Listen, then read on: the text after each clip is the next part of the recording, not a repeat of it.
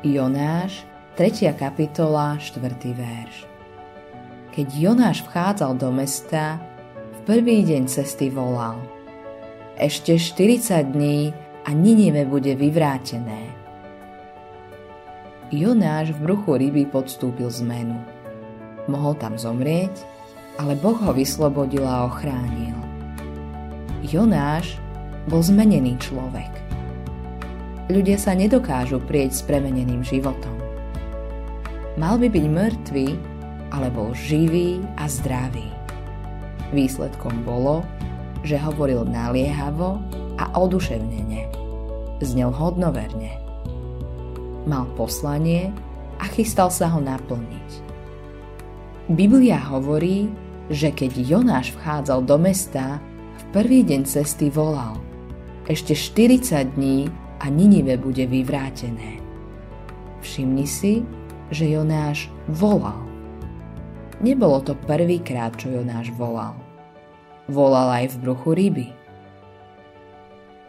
V Jonášovi 2. kapitole, 2.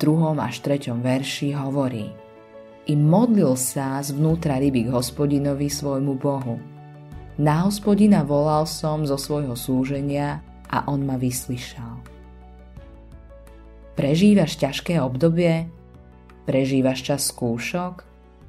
Volaj k pánovi. V Jeremiášovi 33. kapitole 3. verši Boh hovorí Vzývaj ma a vypočujem ťa a oznámim ti veľké a nedosiahnutelné veci, o ktorých nevieš. Jonáš nasmeroval prežívané zúfalstvo k tomu, k čomu ho Boh povolal – priniesť posolstvo ľuďom v Ninive.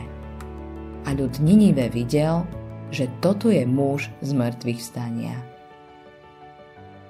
Jonáš 3. kapitola 5. verš hovorí Vtedy uverili Ninivčania Bohu, vyhlásili pôst od najväčšieho až po najmenšieho a obliekli sa do vrecoviny.